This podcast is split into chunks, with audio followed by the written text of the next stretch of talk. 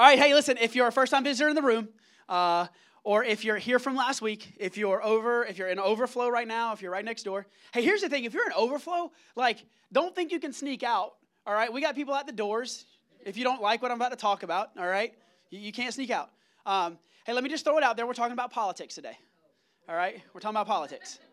We're talking about the church's response to politics. All right, uh, so he, here's the thing. I, I think as, as the church um, we have to lean into hard conversations. Uh, we, we can't just talk about, so a few weeks back, I, t- I talked about building the church. And what does it look like to, to build the church? Any knucklehead can swing a sledgehammer, right? Anybody can tear stuff down, but, but can we do the work of craftsmanship? Can we do the work of building each other up? There's a few things that I have to, I, have to give you uh, some precursors. All right, just a few precursors. I actually stole this uh, from a communicator in Nashville. Uh, I was doing some research, listening to, to what other people were saying uh, around the country. Um, side note, that's not where I started, all right? I started with this thing called the Bible. That, that's where I started. Uh, and, and then I listened to some other people, all right? I, I kind of listened to what they were saying. But there were three major points and, and precursors that I think that, that we have to preface before we get started. And the first one is this As your pastor, can I encourage every single person in this room? Go vote. Go, go vote. Like that, that's, that's, the, that's the basis, right? That's the foundation. Use and exercise your right to vote. Listen, I've been in many different countries. I've, I've lived overseas. I was in the Marine Corps. I, I've been in countries to where people didn't have the opportunity to vote. We've all heard the stories of dictatorships. We've all had the history classes of communism, all right? Exercise your right to vote because it is a privilege. Number two, number two. All right, this is this is where I where I could kind of get in some trouble here, uh, but I hope you kind of bear with me. Don't get up and walk out, Damon. Where are you going? I'm gonna call everybody if they walk out. No, I'm just kidding. I got you. you can't leave. You run the media, right? Like, if you get up, I'm gonna say, "Excuse me, where are you going?" Oh, you got? Do you have your hall pass to go to the restroom, right? But the second one is this: I'm not going to tell you who to vote for. I'm not going to tell you who to vote for. My, my job isn't to spoon feed you. My, my job isn't to say, hey, listen to me because I have it figured out. If I told you who to vote for, a third of you would get up and walk out. A, a, third of you would probably be like, oh my goodness, I can't believe that he actually said that. And then the other third of you would probably sit there and go, I don't even know what's going on right now. Right? You'd make, I'm just, I'm so uncomfortable. I don't know, I don't know what to do. And the third thing is this I'm not going to tell you who I'm voting for. Because my goal isn't for you to listen to my voice, my goal is for us to listen to Scripture. My, my, my, goal isn't for you to say, My pastor told me this, so I'm going to vote this way. My goal for us is that we would, we all, all of us, somebody say all, all, all of us would listen to the Bible. And we would listen to the fullness of, of the book. So today's title is this The Church, Christian Civic Responsibility, and Politics. It's like, you said politics and church. That's a dirty word. Is anybody else a little nervous? Like, can you be honest with me? I, am a little nervous. I, am a little nervous. Anybody else got a knot in their stomach? Because I got a little knot. As I was preparing this sermon, it was like, Lord, you better give me some grace. And not like, give me some grace with people. because there's a lot of people in the room. But when it comes to politics, I think that we have to take a deep breath and we have to truly have grace for one another. The response of the corporate church and the response of individual Christians is a little different. And scripture points directly to that. And there's a misunderstanding of the nuance between the two that has called a lot, caused a lot of confusion. Because the reality of it is, church, we are called as the corporate body to live above politics. If you remember, Jesus actually refused to be a king. Je- Jesus refused to say, hey, let me take a political stance. Jesus refused to say, hey, I, I need to be king. He wasn't. So, so, what does that look like? I think he reminded everyone that his kingdom was higher and his message was always greater than a political system. If you remember back in Philippians chapter 3, verse 20, scripture says this that we are citizens of what? Heaven. heaven. First and foremost, we're citizens of heaven. So our starting point can't be a person in a party. Our starting point, church, can't be party versus party. Our starting point has to always be the Bible. I, I know we're going a little traditional here. We actually have a real Bible up here. This is a real Bible. Like it has pages, it's not an electronic version. But our starting point has to always be the Bible. See, statistically, in this room, let, let me let me like rip the band-aid off, okay? Statistically, in this room, there are people who have already voted for Biden, and there are people who have already voted for Trump. Statistically, in this room, there are Democrats and there are Republicans. All of you guys aren't Democrats and all of you guys aren't Republicans, but you, but you get what I'm saying. Statistically, in this room, that's the lay of the land. But can I remind us five minutes ago we were all worshiping the same God? Can, can, I remind you, five minutes ago, we were all worshiping the same person. Our hands were lifted high. We were focused on God. So, why do we as a church and as a society get our eyes off of God when we start talking about political issues? Can, can we commit to one another, regardless of how this goes the rest of the morning? Can we commit to one another that our eyes would stay transfixed on who God is, not on what a political party is? So, in this room, can I remind us that we're all on the same side? Ephesians chapter 6, I think it's a good place to start. So, if you have your Bible, Ephesians chapter 6, starting in verse 10. If you don't have your Bible, we'll have it on the screens for you, but let me read it. Finally, be strong in the Lord and in his mighty power. Put on the full armor of God so that you can take your stand against who? The devil's schemes. For our struggle is not against flesh and blood, but against the rulers, against the authorities, and against the powers of this dark world, and against the spiritual forces of evil in the heavenly realms. Verse 13, therefore, put on the full armor of God so when the day of evil comes, you may be able to stand your ground. And after you have done everything to stand, stand firm then, with the belt of truth buckled around your waist, with the breastplate of righteousness in place, and with your feet fitted for, with readiness that comes from the gospel of peace. In addition to all this, take up the shield of faith, with which you can ex- extinguish all the flaming arrows of the evil one. Take the helmet of salvation and the sword of the Spirit, which is the word of God. Then do what? Pray in the Spirit on all occasions, with all kinds of prayers and requests. With this in mind, be alert and always keep on praying for all the Lord's people. Church, our struggle isn't against flesh and blood. It's not against each other, but it's against rulers, it's against authorities, and it's against the powers of this dark world and against the spiritual forces of evil in the heavenly realms. All right, here, here we go. We're okay talking about scary things. We're okay talking about the latest Netflix show. We're okay with talking about all the things of Halloween sometimes. And when it comes to talking about spirituality and spiritual warfare, we're like, that's weird. I don't want to talk about it. But church is in the Bible. And can I remind us that if we believe in the good side, then there has to be another side. Can we recognize that there are things at play in this world that are far greater than things we'll ever be able to physically see with our eyes? But, church, his kingdom is higher and his message is always greater. So, if we want to change the world, there's three things that we're actually called to do we're called to prayer, we're called to fasting, and we're called to tearing down evil strongholds. That's what we're called to focus on prayer, fasting, and tearing down evil strongholds. Let me dive into scripture a little more. Acts chapter 13, starting in verse 2. While they were worshiping the Lord and fasting, the Holy Spirit said, Set apart for me Barnabas and Saul for the work to which I have called them. So after they had fasted and prayed, they placed their hands on them and they sent them off. So let me paint this picture just for a second in the book of Acts. You have Saul and you have Barnabas. And they go out and, and they start preaching and they start teaching, and they're going through all of these synagogues and they're going through this area called Salamis, and, and they start talking to this man named Sergius Paulus, who actually wanted to hear the teachings of God. So he wanted to understand what Paul and what Barnabas were talking about. And so he goes to them, he summons them, and he, they come in and, and they start talking about what Jesus had done, and they start talking about scripture. And then enters another person to the story. It says, But Elymas, the sorcerer, opposed them, being Paul and Barnabas, and tried to turn the proconsul from the faith. So the proconsul was Sergius Paulus. So you have, you have these guys who are talking about Jesus, They're talking about this biblical standpoint. And then you have this other man who enters called Elymas. Who was Elymas talking to? Sergius Paulus. Who was Sergius Paulus? He was actually a political figure of the day. So Elymas had the ear of the political figure.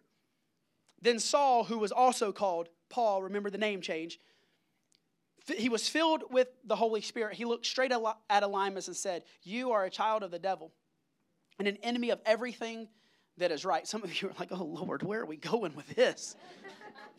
Don't worry. You are full of all kinds of deceit and trickery.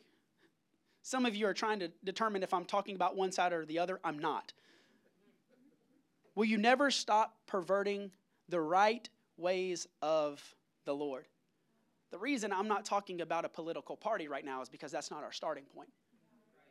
Our starting point has to always be Jesus. Now, the hand of the Lord is against you. You are going to be blind for a time, not even able to see the light of the sun. Immediately, mist and darkness came over him, him being Elymas and he groped about. He was grabbing around, trying to find someone to lead him by hand when the proconsul, Sergius Paulus, saw what had happened. He believed, for he was amazed at the teaching about the Lord. So again, we paint this picture, and this is directly from Scripture. You have political figures who have, have two sides. You have political figures who have one ear listening to one direction and, and the other ear listening to another direction. So, what does Scripture say? Verse 6 through 8 says this simply that there are people that Satan places within government who have the ear and influence of political leaders. N- number two, Paul realized that this was primarily a spiritual battle, not a political battle. Again, I, told you there were two different stances from, from the church as a whole, and right now we're just talking about the corporate body of the church. Paul realized that there was primarily a spiritual battle and not a political battle. Paul did not address Elymas in political discussion. It's like, whoa, I thought we were talking about politics. Are we not talking about politics now? Like, Pastor, what are you talking about? Number four, we have spiritual power this is from verse 9 through 11. We have spiritual power to tear down and overthrow the spirit of Elymas. We, as Christ followers, have the power and the authority to overthrow evil work that's at hand. And again, let me be very, very clear. I'm not talking about one party or the other. This lives above party. This lives in the spiritual realm. Number five, when the spirit of Elymas is broken, it's very, very clear people come to Jesus. Let me read verse 12 for you. When Sergius Paulus saw what had happened, he believed, for he was amazed at the teachings of the Lord. When the corporate church gets overly involved in political messaging, it takes the message off of us and off of the mission of Jesus. Can I remind you what the mission is? Church, our mission is always lost souls. Church, our message is always the gospel. As a corporate body, our mission is always lost souls, and our message is always the gospel truth. Ours is a higher kingdom, and we serve a greater king. And if you don't understand this basic point, if we don't understand the starting point of the corporate church, then you'll get mad at this pastor for not preaching about politics enough. All right, everybody take a deep breath. Breathe it out. All right, we're going somewhere else, right? Take it. I seriously. Like, can you please loosen up a little bit? Because y'all have gone from, oh, this is funny to, oh dear God. so, so loosen up ju- just a little bit. Here's where we're going next. It says individual Christians. So we have this corporate response. Now we have an individual response because individually we actually have a civic responsibility. I pointed to it earlier. We're called to. That's one of our basic civic responsibilities. Paul actually appealed to his right as a Roman citizen, and there's five parts of our civic responsibility. Let me spell these out for you. The first one is we're all individually, not corporately, individually called to pray. You say, Pastor, you, you talk about prayer a lot. Yeah. You know what prayer is? It's a conversation with God. And I want to have a conversation with God before I ever have a conversation with a person. I, I want to have a conversation with God and I want to read scripture before I ever let my personal preference or my personal opinion step into play. Number two, know what the Bible teaches. Know what the Bible teaches. Let, let me ask you this, just, just bluntly. Have you actually prayed and asked God who you should vote for? Or have you listened to media sources? Have you listened to news channels? Have you gone down the rabbit trail of YouTube links? Or have you dove into Scripture? What does the Bible say about political issues? Number three, decide your top issues. Because I promise you, when you read, when you read this thing, there will be some things that kind of come to the surface.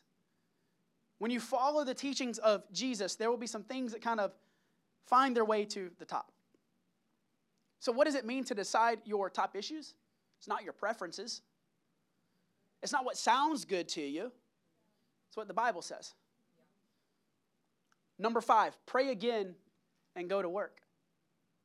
Listen, I'm going to book in my life with prayer, and I would advise you to do the same thing.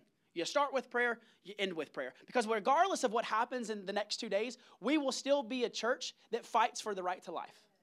Regardless of what happens in, in the next few days, we will still be a church that reaches our community. Regardless of what happens in, in the next few days, we're still going to follow the Bible. I, I don't care who the president is, I'm going to follow my king.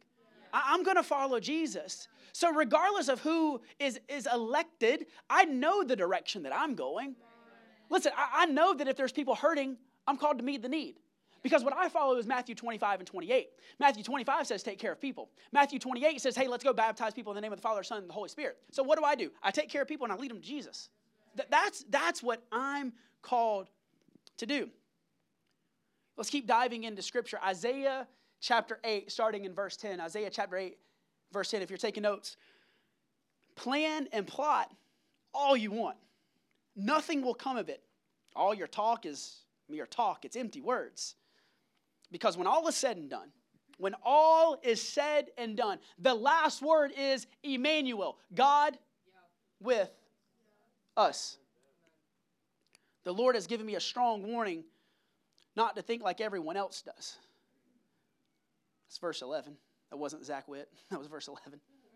So if you found yourself feeling like you're in a small minority or feeling misunderstood, or maybe you're completely baffled at the thinking of the masses, you're probably in a great place. Simon Chan said this He said, If I come across something in God's Word, so if I come across something in the Bible that I disagree with, I need to assume that I'm wrong.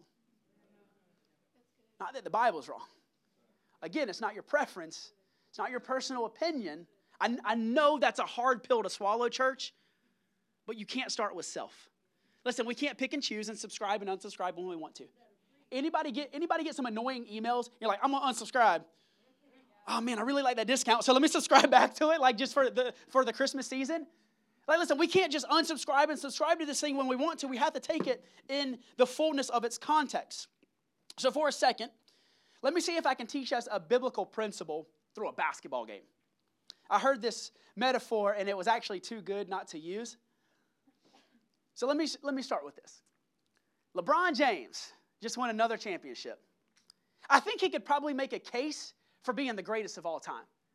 I, I think he maybe just moved above Jordan. I told you I was going to offend everybody. That has nothing to do with what I'm going to say. I just told you I was going to offend everybody at some point. Mario's over here twitching. He's like, "What? LeBron? Like you're you're wearing you're wearing LeBrons, but who's greater, Mario? Is it is it LeBron or is it is it Jordan? Jordan. Anybody say LeBron's got a chance right now? No. no. Well, I do for the sake of the analogy, okay? But it's a hot topic, like who's considered greater now, Jordan or, or LeBron? The question is actually irrelevant. I just want, want to make a, a point.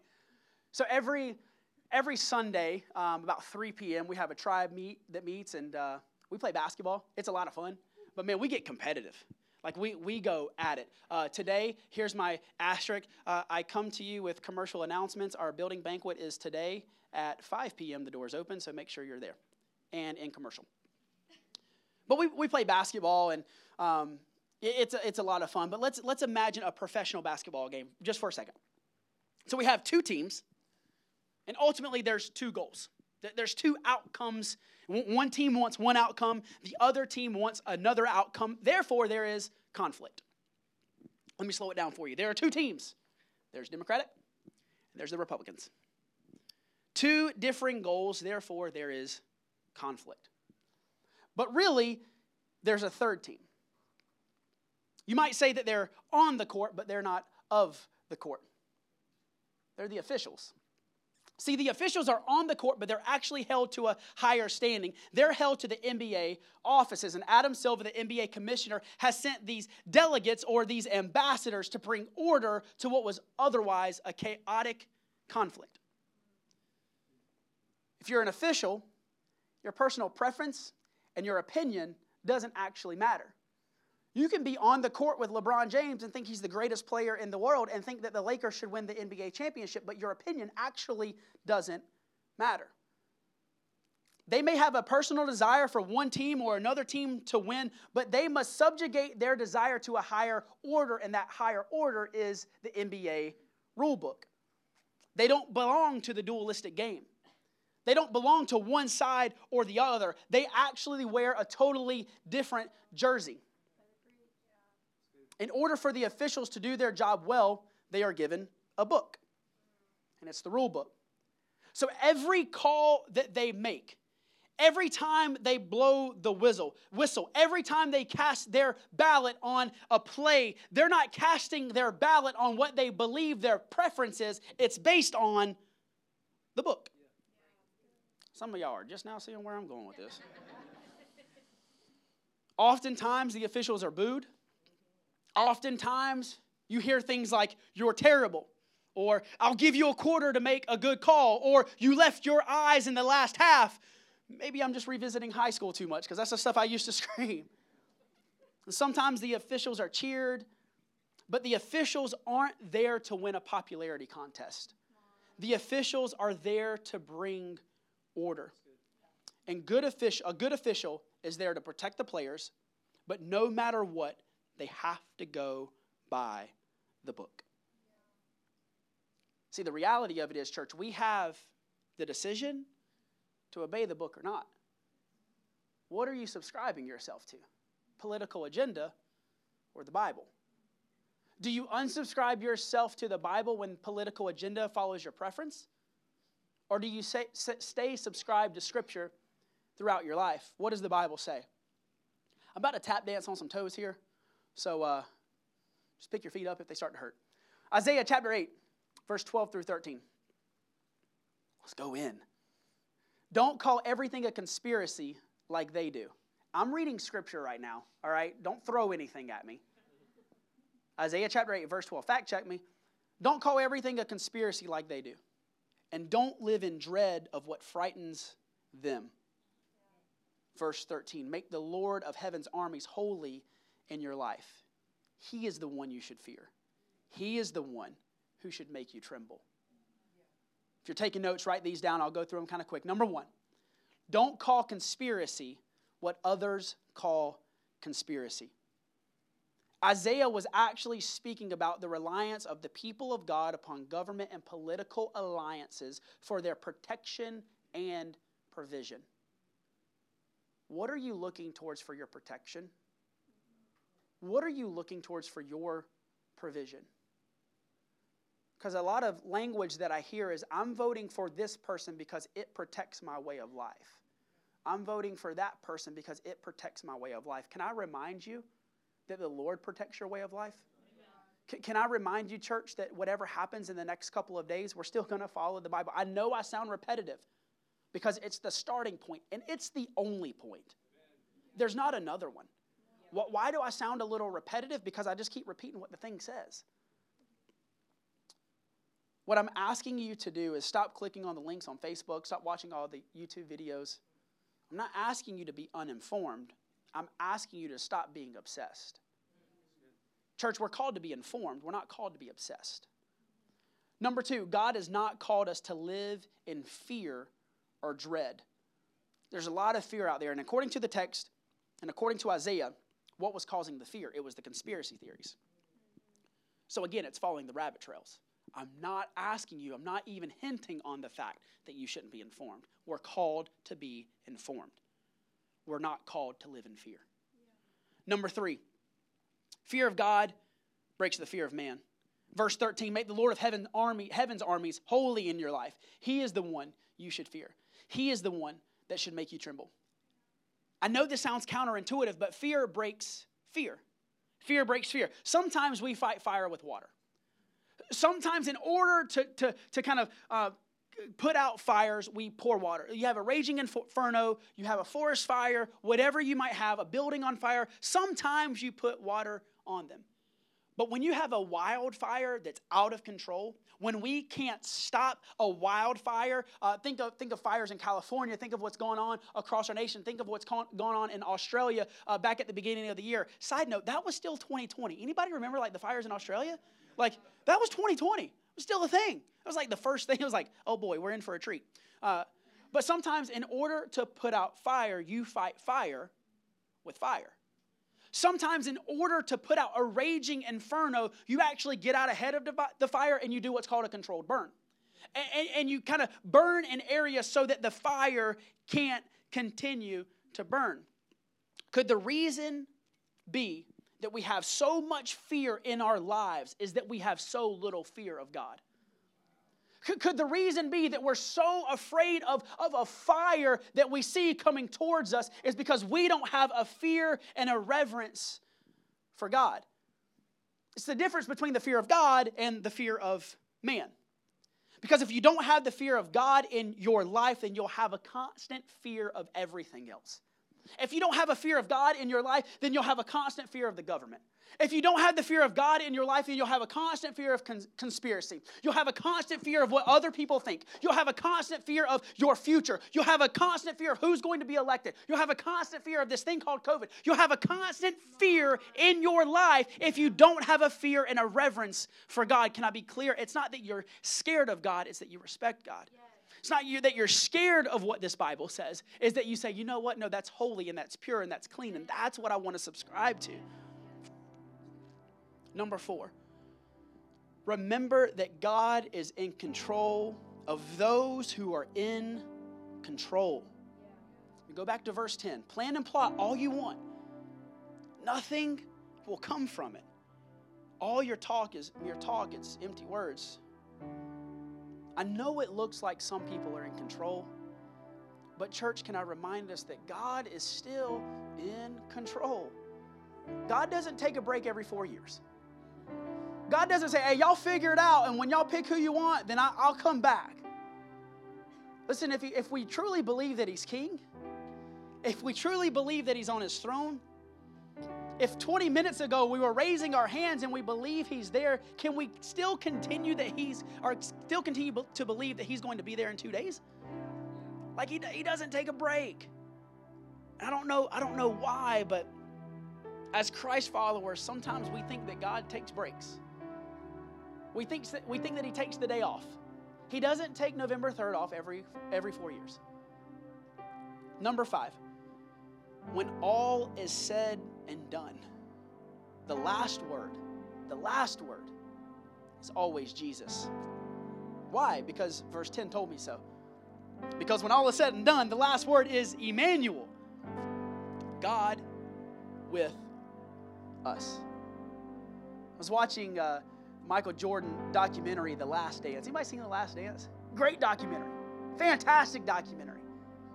And, and as I was watching that documentary, I, I kind of, I mean, I kind of got obsessed with it a little bit. I told you not to be obsessed, but that's me confessing I was obsessed. Um, and I would watch it at night and, and I would get into the games. Like I would get into to the playoff games. I, I, I would get into the championship games. And I would almost get nervous for Jordan. And I would almost kind of think, man, is he, is he going to pull it out? Here's the problem with that I knew the man won six championships, I knew the end of the story. I, I knew that no matter how many shots that he missed, he still won the championship. I, I knew that no matter how many times he got fouled, he still won the championship. I knew that no matter how many games they lost in the playoffs, he still won the championship. I knew that no matter how far behind he was in a game, he still won the championship. Church, we know the end of the story. Church, we know who wins. Church, we, we know who wins the championship. Can I remind you God with us. So, with every head bowed and every eye closed, Lord, my prayer today is very simple. Lord, I pray for myself. I pray for everyone under the sound of my voice that we would hold on to your truth, that we would always start with prayer. Lord, I pray that when we have those conversations with you, that we won't just come asking questions, but we would come already studying your word. I think a lot of times, Lord, we, we wonder why you're not answering us, and your simple response is, I already have. It's called the Bible. We wonder why we don't hear from you, but the reality of it is you speak louder in Scripture than you ever have before. Lord, I pray that when we think about those deciding issues, that we would follow the Scripture, that we would follow the rule book, that we wouldn't just take a side, but we'd follow you. Lord, I pray that you would uncover things that candidates believe. I, I pray that when we do our, our research, when we realize that we have a civic duty to vote, a civic responsibility to vote, that we wouldn't just cast a ballot, but we would do the research. And then we would vote accordingly. And Lord, I pray that we would bookend it with prayer. That regardless of what the outcome is in a couple of days, that we would truly remember God with us.